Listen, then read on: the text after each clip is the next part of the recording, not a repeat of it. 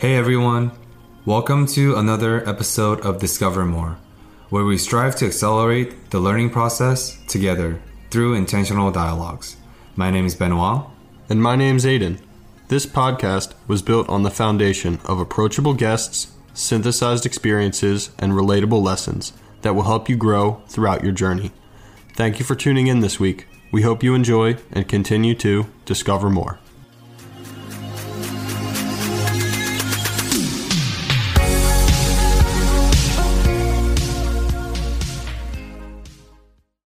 Good morning, everyone.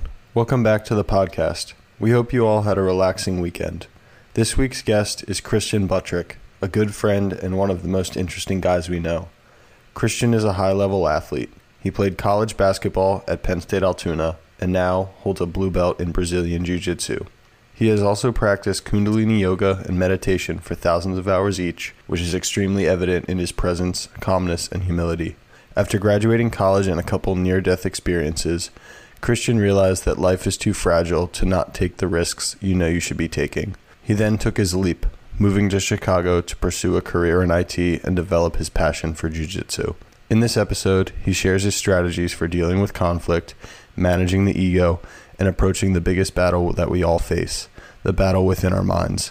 He also shares his unique perspective on competitiveness, that is, competing only against yourself while using the standards of others as inspiration and support. We also discuss the idea that the body is the subconscious mind and how self care practices, such as yoga and meditation, are actually for the benefit of others, not just for yourself. This interview is one of our favorites to date, and we think you'll take a lot out of it. We hope you enjoy this episode of Discover More with us and Christian Buttrick. Good morning, everyone. Welcome back to another episode. Uh, today's episode is with a good old friend, Christian Buttrick. Uh, welcome, Christian. How are you doing today? I'm doing well, thank you. It's good to see you guys both here. Thanks for making the trip out to Bloomsburg, Pennsylvania. Yeah, just uh, hanging out for the holidays, and we'll be returning to Chicago on the 29th. So it's just good to relax and have a conversation with you guys. Absolutely, man. Yeah, we're happy to be here. It was a beautiful drive up, and now we have a you know great podcast studio to be mixing it up with. So generally the way we kind of start our podcast is just you to introduce yourself, kind of some family history, where you grew up, where you went for school, and kind of where you find yourself now. Just brief introduction for our guests. Sure. So uh, again, my name is Christian Buttrick. I am from Pennsylvania. I lived here most of my life. Um, sparing a few years in the DC area and also in North Carolina. After my parents split up when I was around six or seven, my mom moved us up here and like raised us and the the dad would come up and see us uh, every other weekend and that's kind of how my childhood went for a long time. I've got five brothers and one sister. Two of them uh, two of the brothers are older one of the sisters is older and they are way older. Like my sister's nine years older than me. My older brother justin is 11 years older than me and my older brother jared is 12 years older than me and so to my youngest brother that's an 18 year difference. And that all came from the same parents, all came from the same mom and dad. Um, so they were already grown and out of the house when my parents split up. So my mom was kind of like raising four boys on her own, and there was a stepdad in the mix for a while. But after that, uh, went to Penn State branch campus, Wilkes-Barre, to uh, play basketball, and then transferred to uh, University Park, where me and Aiden met, and then after that, spent a couple more years in Bloomsburg and finally moved to Chicago, where I'm now uh, working IT, uh, do jujitsu a lot on the side, and yeah, that's pretty much it. Um, yeah, awesome, man. Thanks for sharing. There's definitely a lot there and a lot to kind of move into, but one of the things that I think we'd like to start with that you know we talk a lot about is just I guess the relation of family dynamics. Um, I know Ben and I are both the oldest child, which from what it sounds like you're kind of right in the middle. Yes. So what did that, uh, I guess, relationship with both sides of both having younger siblings, older siblings, kind of someone always to learn to, but then always someone to give advice to. Where did you find yourself in that mix? That's a really good question. Um, so one, yeah, since the older brothers and the older sister were gone, I did feel like the older brother, um, especially of the younger generation, I call it. Mm-hmm. But because you are in the middle, for some reason, I developed like that diplomatic personality. Mm-hmm. So whenever there was like a fight, whenever there was an argument, or whenever people weren't getting along, I was sometimes even chosen by my parents to kind of like go in there and kind of defuse the situation and make sure everybody was on the same team, uh, like and and settle the fight, whatever it was. Um, but yeah, you know, the older brothers, like Justin especially, he he came back from Japan. After a while, he lived there for a few years. After living in the co- after being in the Coast Guard, and he came back and he kind of acted like a father figure to us when we were in high school. And so I kind of learned a lot of things about being a man from my older brother Justin. And so we, uh, as brothers, you know, we learned a lot together. We just we we grew together and um, we fought a lot as like young, as young, immature kids, but as adults and going our separate ways. I mean, there's nobody in the world that we're closer with than with one another. So, yeah, it's like a place when you have siblings. I know I want to have kids now because after reflecting on it, it's it's something like you're proud of. It's something that you're like yeah i come from like a clan you know? I come from mm-hmm. i come from a, a, group that will always have my back no matter what and like i would fight to the death for these guys. You know i would go to war with these guys. I would do anything for them. So it's it's a place of like pride and like humility for me as well. It's it's it's it's awesome to have that as like my background and i'm like the luckiest guy in the world to have the brothers that i do. So so Adrian and myself, we often talk about the important pillars that family plays mm-hmm. because some families are more supportive than the others. Yeah. And there's a stereotype says a lot of single child there tend to be more selfish, right? And single child tend to develop some of the more selfish and more of the individualistic, self-centered tendencies. Mm-hmm. Not always true, but I have seen that over and over again with a lot of people. Yeah. But you, Christian, as someone who grew up in such a massive clan and family, do you think what kind of personal traits to help develop from that? Do you think you learn how to share more often? Do you think you, you of course you developed to be more diplomatic because of the, the dynamic and you were the diplomat that diffused different situations. Mm-hmm. But what kind of personal traits do you think developed from growing up with such a big, large family? And can you talk about that and how maybe some of those traits have impacted your life professionally or personally growing up? Sure. So one of the things is competitiveness. I'm super, especially with them, it's, it's super competitive uh, with everything, and, and it's not even in a negative way. It's not like, oh, I'm going to do more on my bench press than he could ever do. Like now, as we're adults, it's like, oh, like my brothers are doing this. They almost act that competitive nature from childhood almost acts as a like as a supportive beam to to rest your own standards on. Even though you should only compare yourself with yourself, I believe. You know, you have your brothers. It's weird. They act as kind of like balancing poles for you in your life you know, if they say, "Hey, I've been doing this, I've been reading this, I've been exercising," I'm like, well, why am I not doing that? Uh, you know, and so they always they are a place of like centeredness for me, and so we so competitiveness is one, but another one is is certainly sharing and certainly fairness. We're like very fair people. We want justice to be served when justice needs to be served, and we want attention equally to be divvied out whether that's you know love or affection or whatever. When we were kids you know the parents always had a hard time doing that right? Like some some kids might feel like they don't get enough attention. So i think that created a certain amount of like we we really like to see things be equal. And so we give everybody like you know the same. We, we treat everybody I would like to I'd like to like put it in perspective like as a family we're like socialists. You know what I mean? we all like we all share. You know, it's not like we all have our own things, but um, our well-being is like your well-being kind of thing, and, and it's it's it's it's good as far as a close unit goes, right? I believe like being too selfish or being too individualistic with things is not always good for the group. So it's made us really good for team environments. Um, mainly because we have we we've been raised to think about um, the other team member and not just to be focused on our own benefit. Because I guess what you realize over time is if he's not doing well, then that's going to hurt you too. And and at the end of the day, like you're going to succeed and you're going to get along best when you all are you know contributing equally to whatever it is or to yeah. So yeah, like those are two main things. Um, obviously, camaraderie, being able to just give your part and being able to like uh, be within a group and feel like you belong. You know, and a lot of people get into groups and I feel like they um, can't easily establish themselves as like their own person and still feel comfortable in the in the in the cohesiveness of that unit. So it's definitely there's a lot of benefits, and I and I could go into that for a very long time, but I think those are the main ones I want to hit on.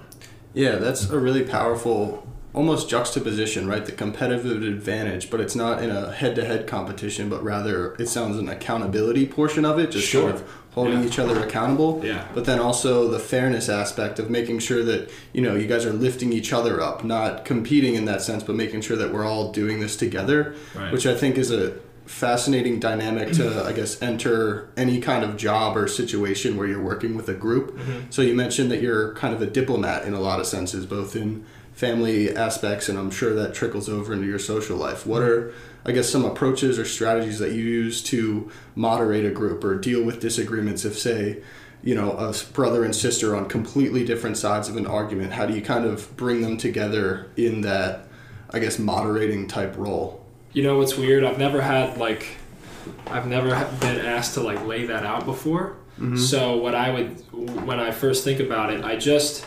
naturally, I never read this in a book anywhere until way later, but it was something I realized that I did was just attempting to just find some kind of common ground within like within both of them. Because at the end of the day if there's an argument right or if there's like if me and you have if me and you have strict differences in like some ideological uh, subject or anything we're never going to get past that. A lot of times you're not going to agree at the end of of a debate or an argument but you can find common ground and you can find something that you both want and you can focus on that and you can you can expand on that and and make them both realize okay in this case we want the same thing. We don't want to both feel like crap at the end of this. And so and so i go in there and try to like expose that whatever that is.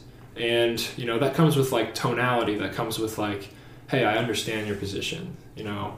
Um, it, never it usually almost never comes with hey you're wrong here. You know that's never how it starts. And a lot of times the, the biggest thing the two main things i've one of the two main things i've learned with interacting with my brothers a lot is never take yourself too seriously and you should be able to take a joke. Because if you can't take a joke you're not going to survive in this household.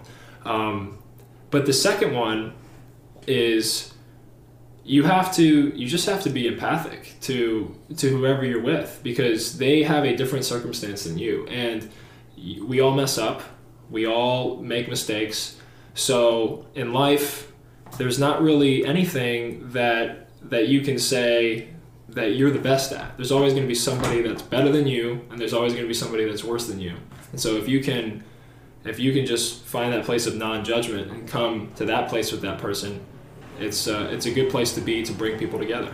So, That's powerful because it sounds like your family and this clan you grew up in served as like a microism of life. yeah. Because what people over and over underestimate, especially in the IT field, is that the critical importance and mass of soft skills, right? I've always been an adamant and advocate of the importance of soft skills because I think if you have a certain level of intellectual hardware and work ethics and all these tangible skill sets, you can always train someone to be more technical.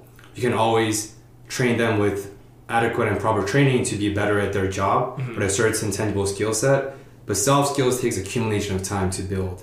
You cannot train someone who has very low social or emotional intelligence to be emotionally advocate or adequate overnight, right? Because it takes time and time and time to have those skill sets. Yeah. But you had the privilege and the fortune to like born into this microism where you were taught that firsthand through your brothers, siblings, to diffuse and to navigate among your big clan to have that skill sets right away, which I'm sure spilled over and trickled over to your professional life, which we can talk about later on. Yeah. But I think it's super powerful that what people don't understand that the importance of soft skills Mm-hmm. because networking and people skills are being thrown out so loosely nowadays, right? Yeah. Oh, what's your greatest asset when you go to interview and you tell people, I'm a people person.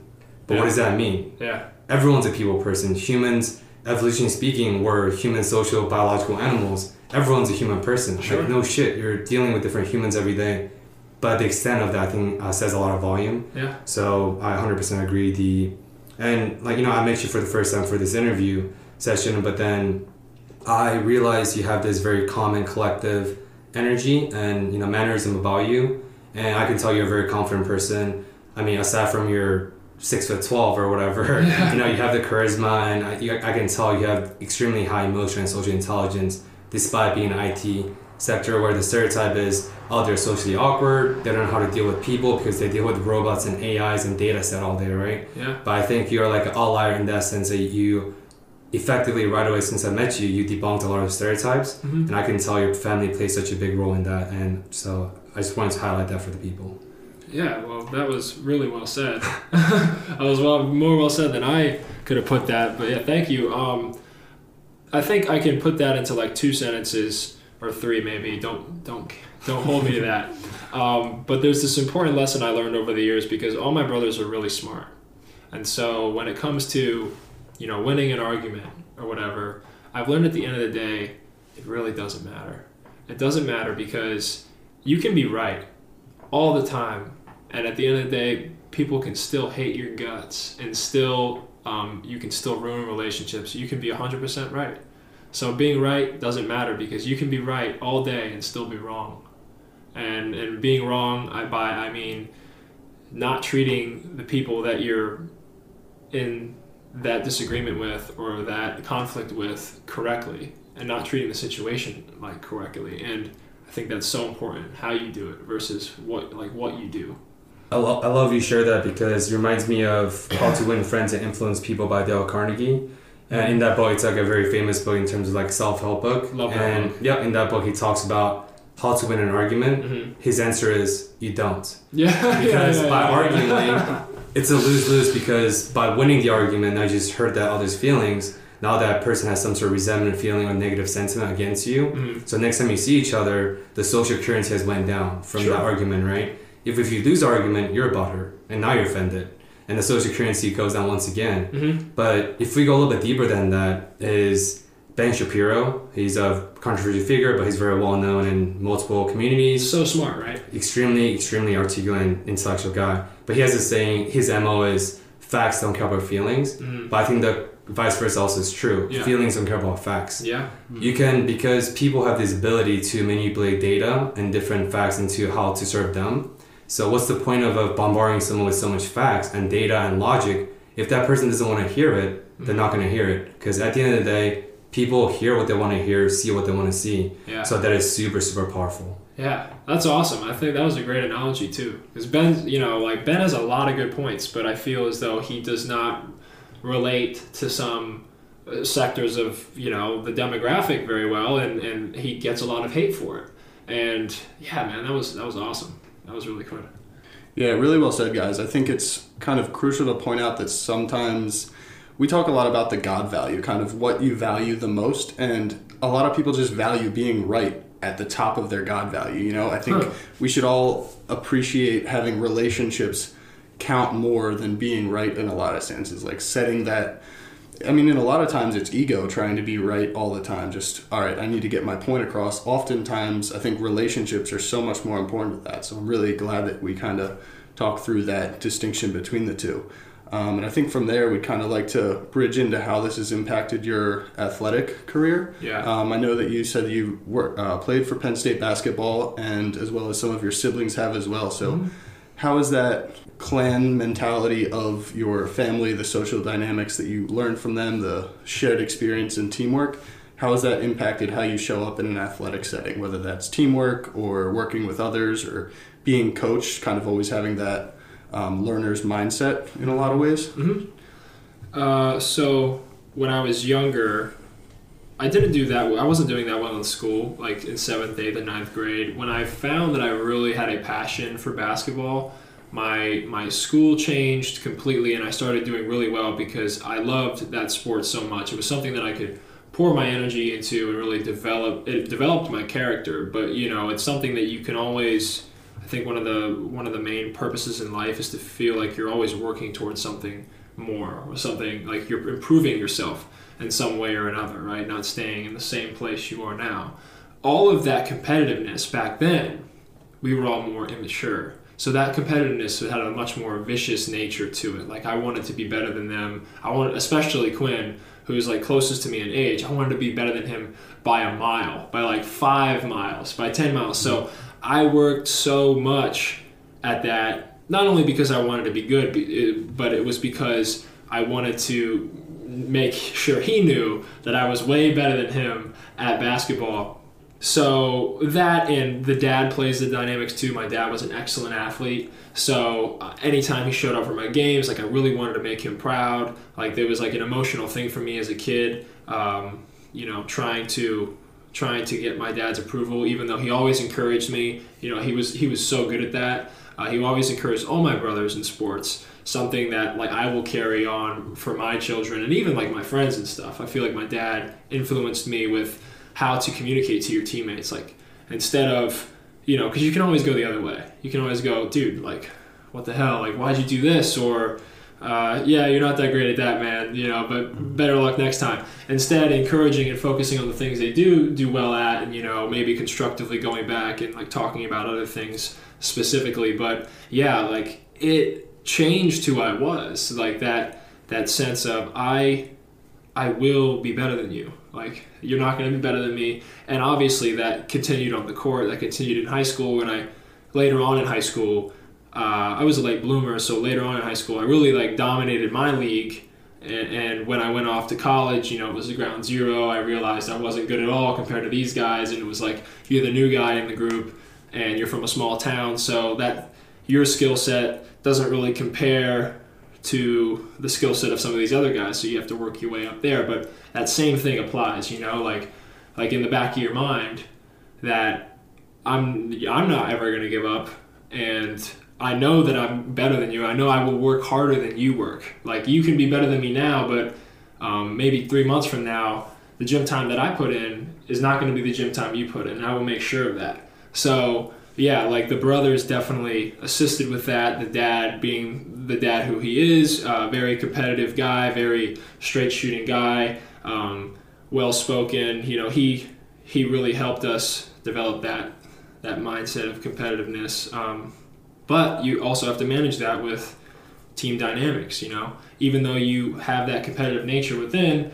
it's somehow you have to balance that dichotomy with that and hey, you're my brother, I got your back, you know, we're in this together. And it's a very small line to bridge across. Um, a lot of people find it very difficult, especially like some people do not do well in team sports. Some people do much better in individual sports like combat.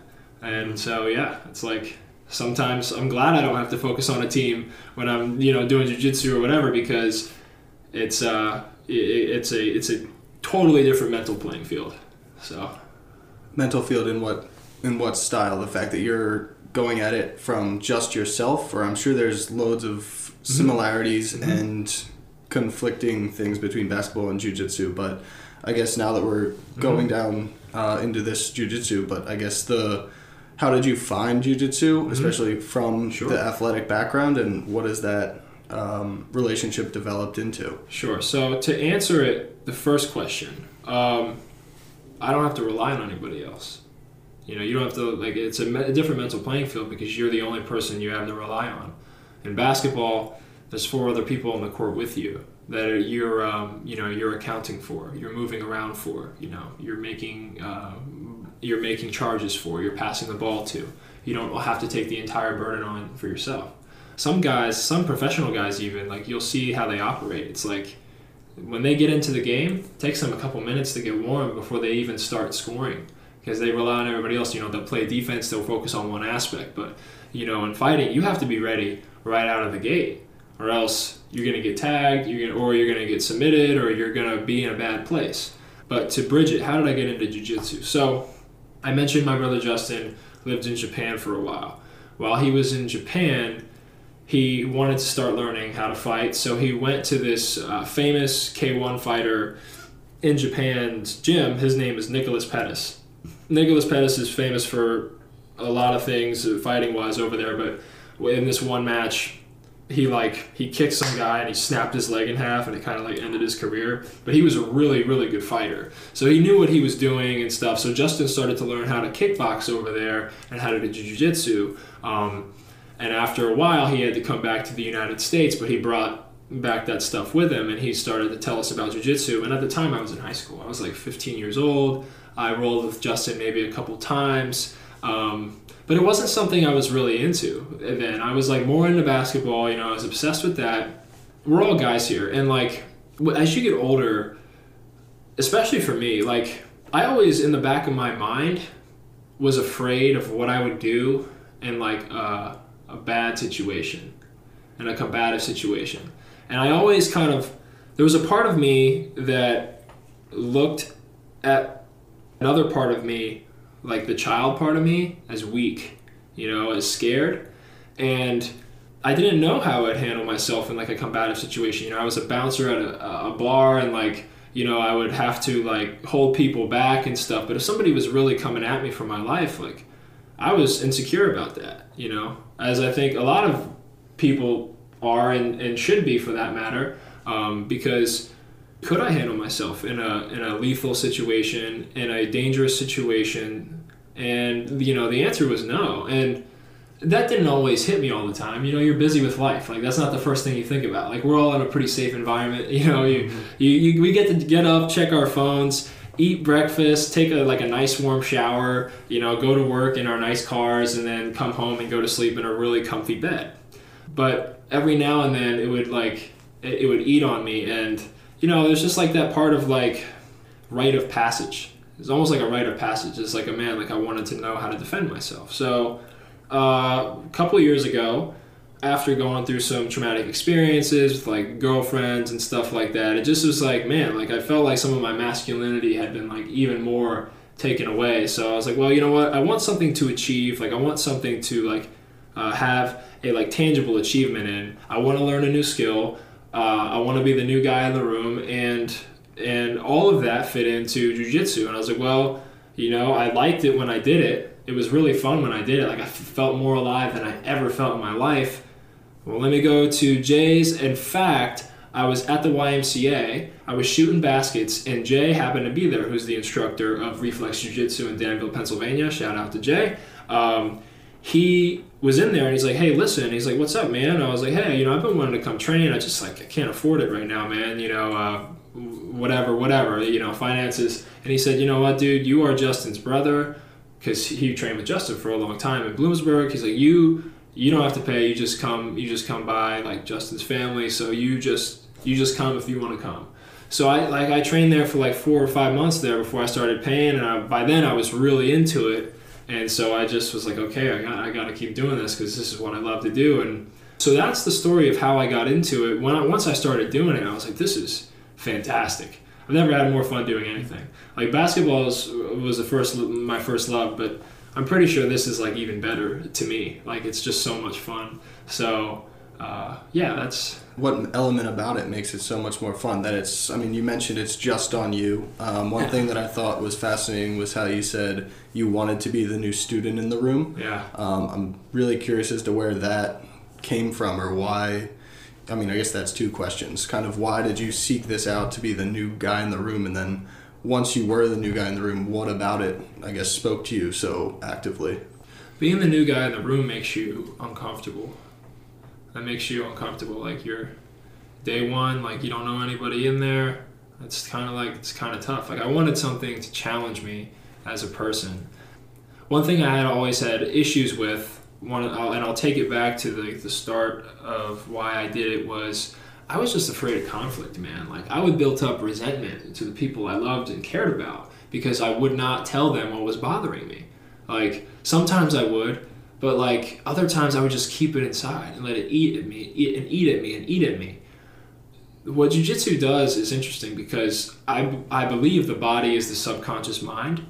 So if you embrace conflict with the body and you embrace it on a day to day basis, and you you know you embrace getting smashed into the mat and you know getting choked out and getting your back taken and all and you getting your knee on getting somebody's knee on your belly and and, and getting smothered, if you embrace all of those things with a sense of calmness, if you learn how to be calm during those things, I think it translates, and I know it translates for me personally, into being able to deal with conflict in a more calm way and actually being able to uh, deal with that conflict and embrace it and save your relationship who, with whoever you're dealing with. Because I think the important one of the most important things I've learned through jujitsu is if you don't create that conflict with the person that you care about, your relationship could be destroyed.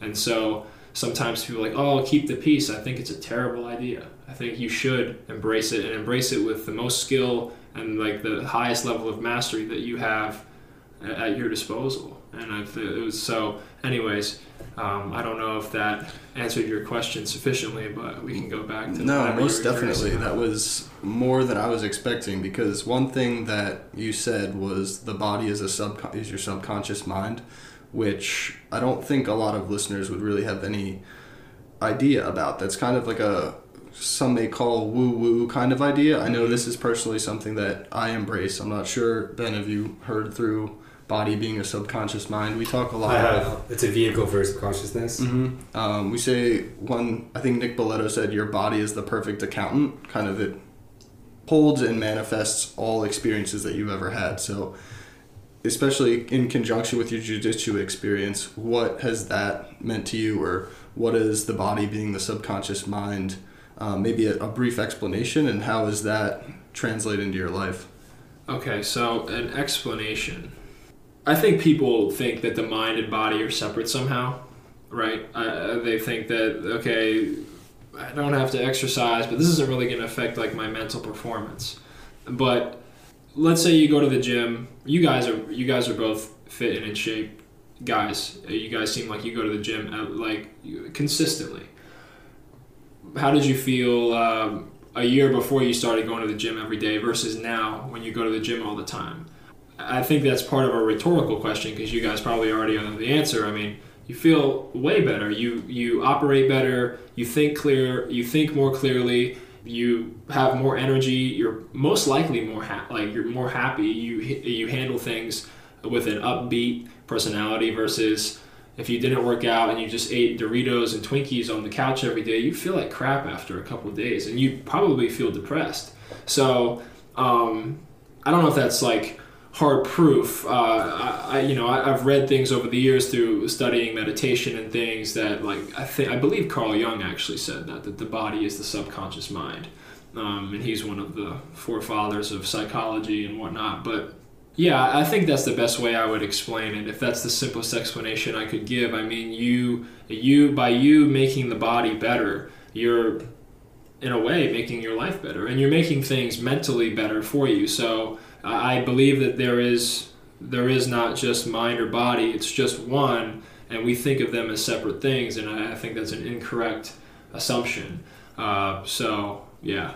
Yeah, that's an exceptional point um, that we both definitely raise. Uh, I think a lot of people these days are calling it the mind body kind of all working together. I mean, you can recognize, say, you get back from a run or a really good workout when the ideas are just flowing in and out. You just have more energy for the day. I think uh, this is how Ben and I actually became friends as we started going to the gym together at 5 a.m. every morning through January to March last year. Mm-hmm. And it was kind of that shared struggle, but also that shared enjoyment of the workouts, you know, that kind of built the camaraderie between us, but also allowed us to show up in the day. Yeah. Um, a lot of how your, I guess, coworkers embrace fitness and things, but sometimes it's how do you wake up at six? Like, how could you possibly have energy to work out before an eight hour day, before a 10 hour day? But it mm-hmm. really all compounds on each other, you know. You probably wouldn't be able to be having the career successes or the relationship successes that you had if we hadn't started at the very bottom of taking care of our body.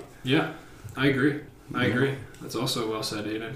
Yeah, so I just wanted to highlight a few things for the listeners because every time we talk something about meditation or mental state or subconsciousness or body mind connection, it could be perceived as woo woo or beta. Sure. And but in a tangible form. So, of course, having the mental clarity when you eat healthy, when you look good, you feel good. Those are like cliches, but cliches are tropes, right? So a yeah. lot of people recognize that but I do want to make it a little bit more concrete for people is the fact that like all things aside, whether it does, whether you feel better, whether you feel smarter, whether you have mm-hmm. more clarity, all that aside, one sure thing is the mental override aspect that Aiden and I talked about in the past. We all practice different habits in the morning, and Aiden and myself and myself happen to share a very similar morning routine. But like for you, whether it's playing basketball or whether you immersion yourself in that conflict, self-induced conflict state through jiu-jitsu, it's a mental ride. And of course, it teaches you how to handle conflict, which I never heard before, but it's very, very cool. I'm motivated right now to stand up for her just at the gym right now. But honestly, by by forcing yourself in this in this state of conflicts, you have to learn how to maneuver. You have to learn how to navigate those conflicts. Yeah. But all this aside, the spillover effect is it teaches you grit, it teaches you mental fortitude, all these all these things. Yeah. So 100% like working out or being fit, all these definitely have a lot of effects. But I mm-hmm. just wanted to say that for the people.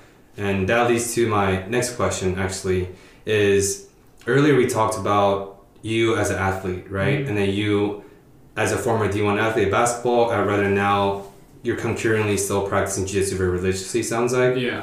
a lot of I think with a lot of employers in the job market, the reason why athletes are so highly sought after because the stereotypes around athletes, especially on that like level, high level skills, you tend to have a lot of confidence. Mhm. You tend to have a lot of charisma.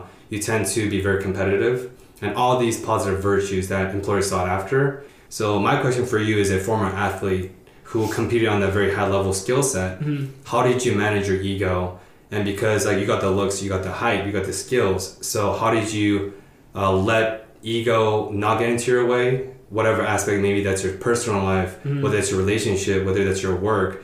And if ego did get into your way how did you manage that? And what kind of lessons did you learn? Yeah, so I mean, that obviously is you know still going on, right? That's a never-ending battle, and it can. I mean, that the ego sneaks in all back doors. Every back door that you have, it will sneak in, no matter no matter what.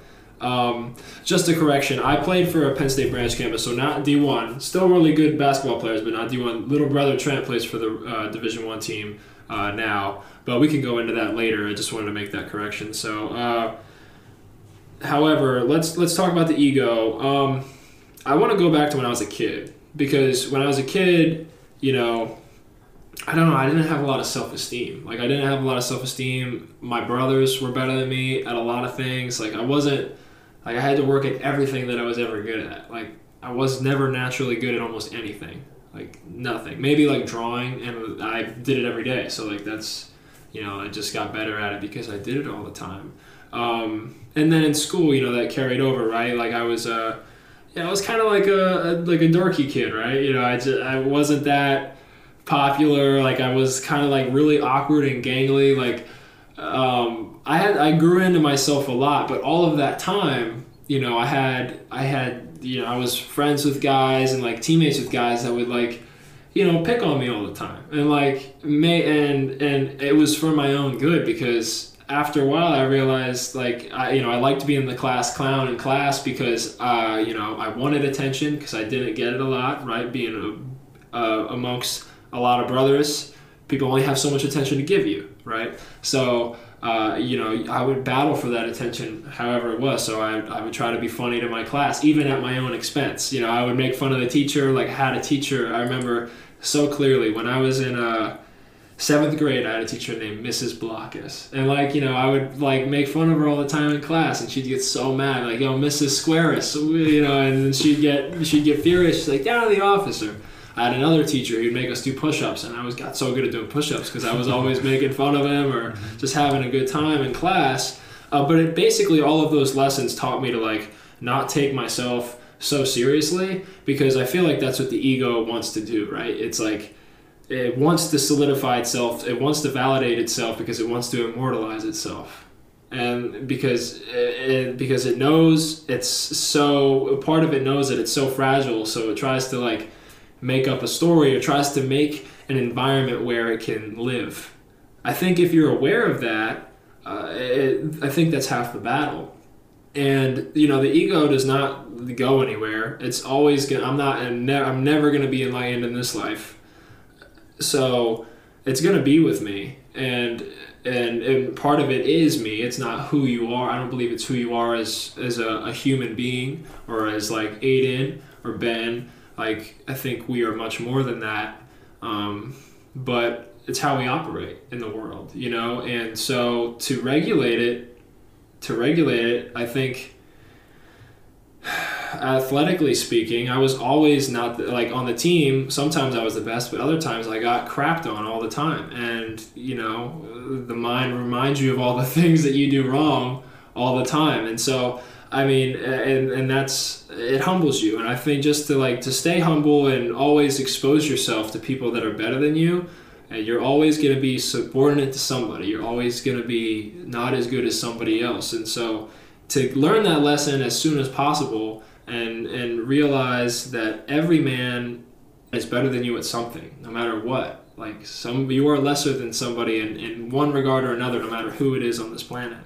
Um, so yeah, I just had reminders along the way, and I try. I, I have reminders every day. You know, like it's that is the number one battle, man. I mean, that is like you the the battle within to you know manage my dad always called it managing the five, like managing the five inches between your ears. And um, it, it, I've gotten better at it as time goes on, but I think an important thing is to um, realize that we believe everything we think. And, like, that's not good. if we could just step back and go, that's not true. Or, like, oh, that was just a thought then you know maybe we can save ourselves some of the suffering of attaching to that that ego that wants to make itself bigger than it is because it knows because it I think it knows deep down that it's like it's not that big at all. And like it wants to make itself significant when it's really not. So so with that I actually want to ask a few strategies. Uh-huh. so we talked about I like I think something powerful you just mentioned is you have to recognize it's almost self-acceptance that ego is part of you, right? It's mm-hmm. not a disease. It's not an external influence. It's not there to, out to get you. It is part of who you are. Yeah. And we talked about our last guest, Will Pham, who's accumulating hours to become a clinical psych, uh, therapist. Nice. But he talks. Uh, we talked about how acceptance is the first step to recovery. You know, that's like a uh, popular mo in the AA meetings. But in order to recognize that there is a problem, you have to uh, acknowledge there's a problem first but in this case, yes, ego is definitely problematic and is hindersome to your progress. But in terms of for mental health sake, I think it's very, very, very important for you to acknowledge that it is part of who you are. Uh, your job isn't to eliminate it completely, but how to live with it, right? Yeah. Because ego will never leave you. Yeah. It's not something that you can just poop out and it just disappears forever. Right. It's with you since the day you were born until the day you die, like you talked about. Yeah.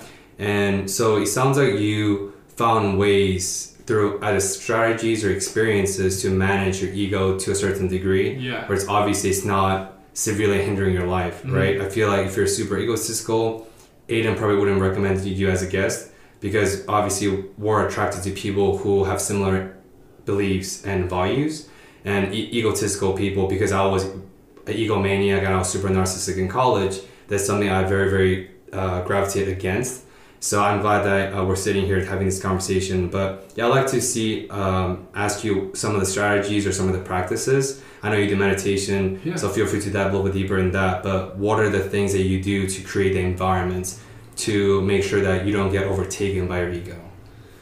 As you know, I think I think it's like a cliche to say, but like the ego causes suffering, right? So, and it wants to somehow avoid it, but it constantly causes it through worrying about this or worrying about that or attaching to this or attaching to that. I'll touch on jujitsu again very briefly here. You know, you are constantly, you are voluntarily putting yourself in a really difficult situation. And I feel like when you voluntarily put yourself in difficult situations, um, and when you kind of voluntarily suffer and you're doing it for a purpose, I feel as though it's a great way um, to inhabit another part of the mind, the part of the mind where you're free, where you're not burdened down by so much incessant thought all the time. So I think one of the things I do in the mornings, um, for the last year and a half, I've been taking cold showers every morning. Like I just get in there, I turn the cold the, the shower as cold as it gets, and I just sit in there for three minutes. You know, and you'll be surprised how much you don't think in that cold shower after a while because you just have to you just all you can do is breathe and, and you're just feeling the pain. And eventually it gets better but like it's never merciful. It's always pretty like intense no matter what. So i think putting yourself in a situation where you're you're you're suffering you know voluntarily it's like a it's it kind of like cleanses you a little bit. You know, I'm not I don't I'm not for like you know whipping your own back like some of these people you know some of these religious guys, but um, I think in certain ways it's very beneficial. But yeah, you know meditation and kundalini yoga was something that i really gravitated to when i was in college back in 2014 like later on that's when i started to do it. It was after um, several experiences with you know psychedelics. I decided to try to get to those states without the use of psychedelics uh, kundalini yoga popped into my lap a few times like i read these i was reading like weird stuff like gnostic teachings incredibly out there kind of stuff. You're like, you read it and you're like, what is this guy talking about? But it like, but it, there was a lot of meditative truth in what they were saying, so you were really pulled into the material. And then I found out that my best friend at the time, his mom was a Kundalini yoga instructor for years and years and years, and it was just something I felt like, oh, I should I should get into. And I started doing Kundalini yoga. And like the first time I did it, I mean, I, I had a crazy experience. The first time I did it, I was sitting there and I was and you close your eyes while you're doing Kundalini yoga. It's weird. You actually look up into your forehead while you're doing most exercises, uh, which is weird. Like you don't do that in, in, most yogas. You're taught to do that in some meditations. But, um, anyways, I had this experience where I was like sitting there in the dark uh, with my eyes closed and like there was just this golden ring that I was looking at and from the ring like the more I did the yoga like the the roots of this ring was like spreading out like it was almost like cracks in the dome of the blackness and it was just all like filamenting with light. Um, it was weird you know it was just like it just came and went after several minutes and I was like that's interesting but yoga obviously helps because it's you know you're dealing with the uncomfortability and the pain, and, especially in Kundalini Yoga, the mind over matter, you have these positions where you're sitting in a spot and you put your hands over a head, like your head, in like certain angles, and you leave them there for like three minutes, six minutes, nine minutes, and you're doing like breath exercises while you're doing that, and it's incredibly difficult to do that. So, but you, but you can do it. You're strong enough. You just you have to get your mind to cooperate because your mind's like, oh, you need to stop. You need you. This is pointless. Why are you doing this? You're, you're this really hurts, dude. Um, but afterwards, like after you put your hands down, you know, you feel immense peace. Your mind stops chattering so much. You just you feel like light. Uh, so it's a great tool. If anybody ever just needs something to just relax, I would suggest doing some Kundalini yoga because afterwards you lay back and you just like lay on the floor and uh, it's the most relaxed I've ever felt, and uh, you know that's why I was addicted to it for so long. I just it was it was a very peaceful time. Um, Can you uh, quickly define and explain what Kundalini yoga entails? Because I feel like there's such a wide variety and variation to yoga nowadays. Yeah. Because I personally have no experience and I've never heard that before. Sure. So can you just explain quickly for the listeners? So Kundalini yoga, um, it was uh, apparently its origins stem from like thousands and thousands of years ago. The yoga was reserved for kings only. Like regular citizens didn't have the knowledge, nor were they allowed to even know like how to do it. And it was reserved for people like at really high levels of status. It was brought over here by I believe a guy named Yogi Bhajan in like the 50s or 60s, um, and so the the term Kundalini or Kundalini yoga it's, it derives from the idea that you have chakra centers in your body, and these chakra centers, uh, there's like seven main ones, and, and other various uh, sects of belief or traditions. You have like you know a bunch more, but there's like the seven main ones, and you have this root at the base of your spine called the root root chakra, and I'm going to spare myself the terrible uh, the terrible slaughtering of the name in Hindu, so I'm not even going to try. I think it's like the Muladhara or something like that. But um, the idea is if you are living an ethical, moral life, if you are doing these practices daily, if you're meditating daily, Kundalini or the snake will rise up the spine and will eventually like come up to the top of the head the the uh, the crown chakra, and um, you will you know whatever you whatever you want to label that experience, whether it's like satori or um, whatever you you you achieve enlightenment or you achieve a sense of peace or you go somewhere else. Um, obviously, very alluring to anybody that wants some kind of religious experience outside of their own reality. Uh, but I did it because it was it was very peaceful and it was um, and it was accompanied by strange things. But yeah, uh, it, it's it's certainly a good technique to use. I don't know if I went in depth enough on like the facts there about the Kundalini, but I, I that's where that's where it comes from, and uh, yeah, Yeah, really great explanation. You mentioned some strange things came up. I Yeah. guess what does that entail and how long were you practicing? How did your practice evolve from when you first got in there and I guess what prompted those strange things that you're referring to? you know, sometimes, I mean, the, most of these things are out of the blue, right? Like, I mean, you guys both do meditation, right? So you guys are familiar with at least some philosophers in meditation, and when you try to make things happen, they don't happen, right? Um, people want to like, people want to experience whatever they call like, you know, the energy source of of everything, the universe, the God. They want to experience that, right? They want to like and some people say we all just we are all living because we all want to come closer to whatever that is right so it's again it's a big motivating factor but a, a lot of times our egos get in our own way but i guess to relay some things the, the many of these things happened completely off like psychedelics or anything um, but i would more frequently when I was doing these things, I would have these states where I would lay down and meditate, and um, it, it, kind of felt like a DMT like experience. You leave, you you you don't have a body. You're flying through like a portal, going a million miles an hour.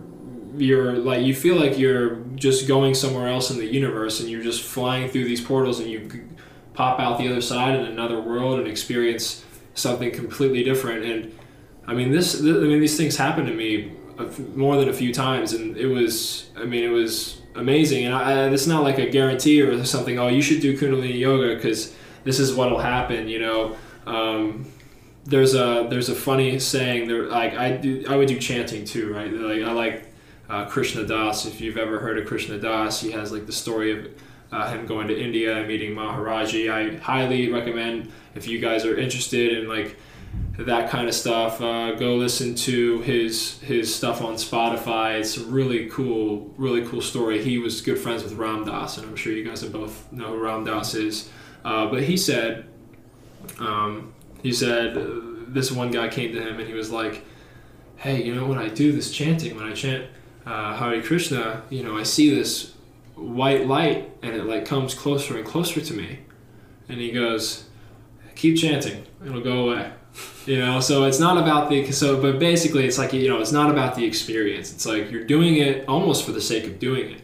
You know you're doing it to be more present um, and it's a way of being good to yourself right? It's a way like despite the experiences it's a way of uh, coming closer to your like or centering yourself and and bettering your life and you know and being better to those around you. I think it's very important to better yourself because otherwise you can't help those around you much at all if you can't take care of that. So yeah i mean we can go into depth on any experience or whatever but i want to i want to point out that those things are just side effects of doing something that's like i mean i think this life is really strange right It's like it's a really weird life. Like I can't explain any of it. Uh, the fact that we're all sitting here together as conscious human beings is like almost it's pretty much impossible. Like uh, being a conscious being in the universe, like the chances are like one like one in four trillion or four hundred trillion. It's crazy number, but anyways, like the uh, the experiences are just a side effect of doing something that's good for you and and doing something that's beneficial to those in your presence. Absolutely. I'm really glad that you made that distinction because that's something that we talk a ton about when it comes to meditation. Um, I think a lot of people get hung up on thinking during meditation. I mean, when I meditate, I think a lot. Like, it's just that's the practice is coming back to that meditative state when you see the thought. It's not that you're meditating incorrectly, it's just you have, like, it's that practice that continues to bring you back. Just that, you know, it wasn't the specific experience that you were experiencing during the yoga practice, but the practice of it coming back over and over again and what it does. Mm-hmm. And then coupled with the fact that you're doing those for other people. And I think that's the biggest thing for meditation. As much as I personally love meditation, I'm doing it for the people around me because you show up so much better. You don't get mad when someone cuts you off in traffic or something, or when a coworker messes up a project. Like Mm-hmm. you take that breath, you see the gap that you practice every day with the meditation, and it's really, I think, a crucial distinction that you made that all these self practices, I think,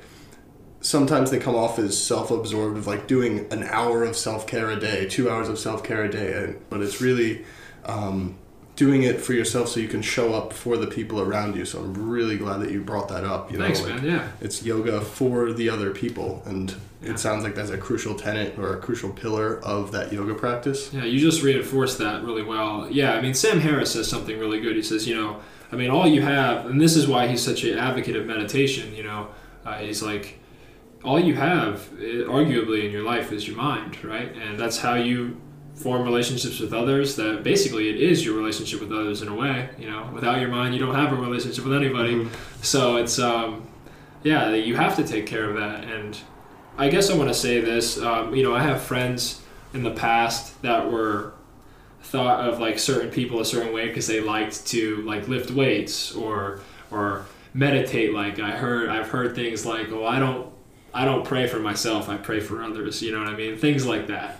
Or it's like oh you know people that lift weights are so and so this or meatheads or, or you know the list goes on and on. But i think at the end of the day um, at, at least for me and i know for the people around me i mean doing these things has made my relationship with those people better and has helped me and has helped me understand myself more. And like I, I can't I couldn't I can't I think those are great benefits. I can't ask for anything else. Um, I, I think I think it's it is a selfish thing in a way but I mean we're all selfish and if we can use the ego in a constructive way right it's uh it, it, that's all we can that's all we can do. So yeah. Thank you for listening to another episode of Discover More. We release a new episode every Monday on Spotify and Apple Podcasts, and would really appreciate if you have subscribed and shared this with your friends. We hope you enjoyed this episode and join us next week in the journey of discovering more through intentional dialogues.